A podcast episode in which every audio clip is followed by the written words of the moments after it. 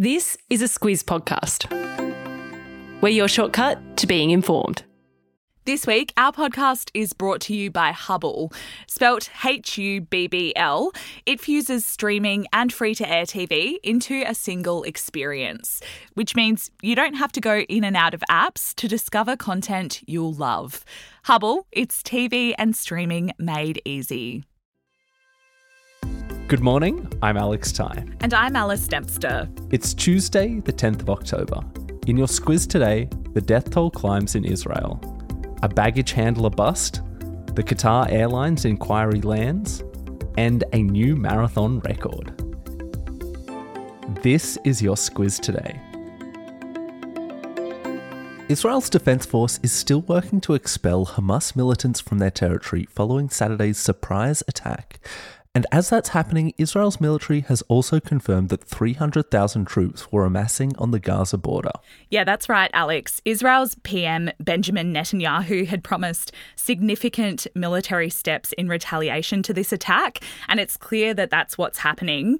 The massive number of troops are getting into positions to move on Hamas in Gaza to ensure they, and this is the quote from the Israeli military, no longer have any military capability to threaten Israeli civilians with. At the same time, Israeli warplanes and drones are striking the Palestinian territory. They're hitting hundreds of targets there. The United Nations says that so far that's seen 123,000 Gazans displaced.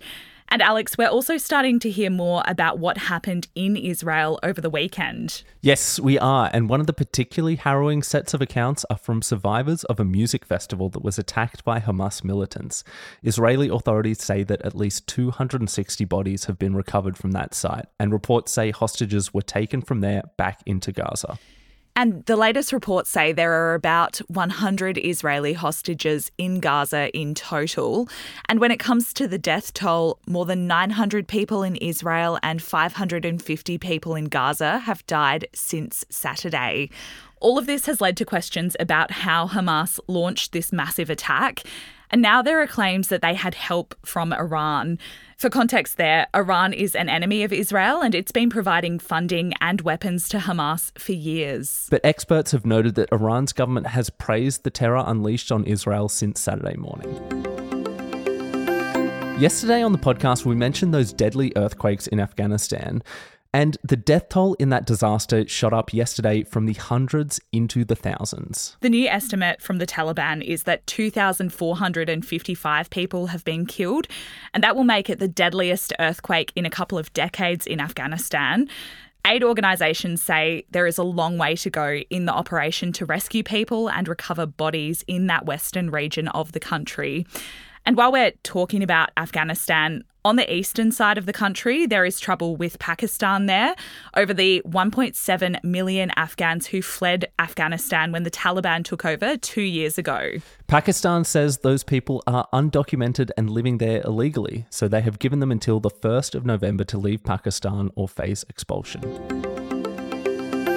Back home now, Alice, and there has been a huge drug bust at Sydney Airport where federal police seized about 100 kilograms of cocaine. And they also arrested five men, and that includes two Qantas baggage handlers there. Police say the cocaine arrived on a flight from South Africa on Saturday, and they've accused the baggage handlers of taking the cocaine from the plane's cargo hold and then putting it into a getaway car. The cocaine seized in that getaway car was worth about $40 million, according to police, and this drug bust has been 12 months in the planning after airline staff noticed weird behaviour on a plane a year ago. The federal police spokesperson said that investigations into the South African end of the operation are still underway. Alice, about a month ago, we were talking about the decision by the Albanese government to knock back Qatar Airways' application to run extra flights in and out of Australia. A Senate inquiry was set up to look into that decision, and yesterday that inquiry handed down its report. It's recommending that that decision be immediately reviewed. And Alex, the inquiry was also looking into whether Qantas influenced the government's decision. The claim there is that Qantas stood to gain from having less competition in the market. The Senate inquiry didn't make a determination one way or the other on that, but it did make several recommendations. 10 recommendations in all, to be exact, including a call to have the Australian Competition and Consumer Commission look at anti competitive behaviour in the industry. The committee is also keeping the door open to have a shot at grilling the former Qantas CEO Alan Joyce, saying that Qantas's previous answers have been unsatisfactory. Message now from our podcast partner, Hubble. You know what it's like. Your friend recommends a great film or TV show and you're excited to check it out, but suddenly realize you can't remember what she said it was. That's where Hubble, spelt H U B B L, comes in.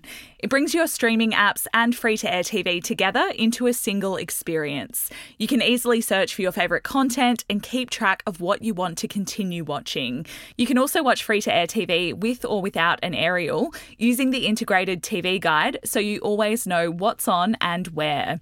It's TV and streaming made easy. Go to hubble.com.au to find out more. Billion dollars, Alice.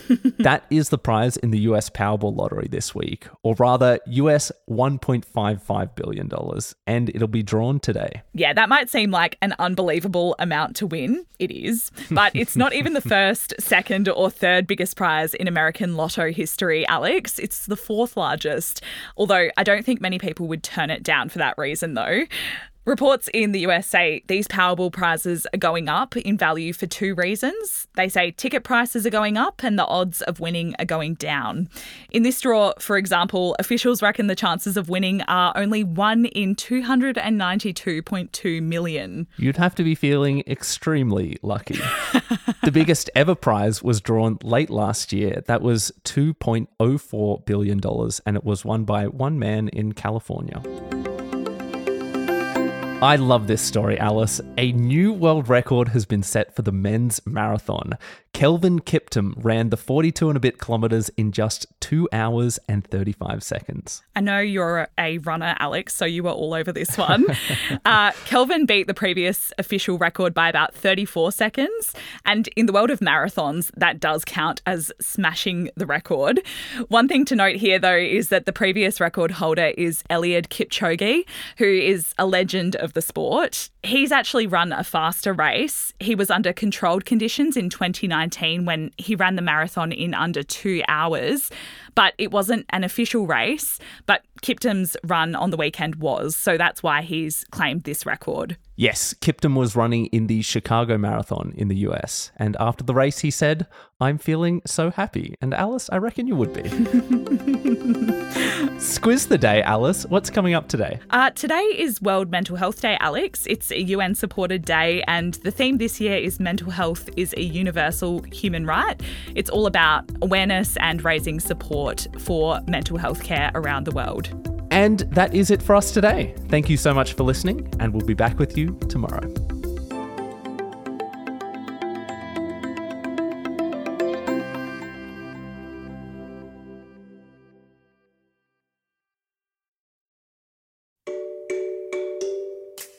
Hi there, it's Bryce from Squiz Kids, the daily news podcast for small people. March is Women's History Month, and we're celebrating over on our socials. Every weekday this month, we're throwing the spotlight on a different iconic woman from Australia's rich history.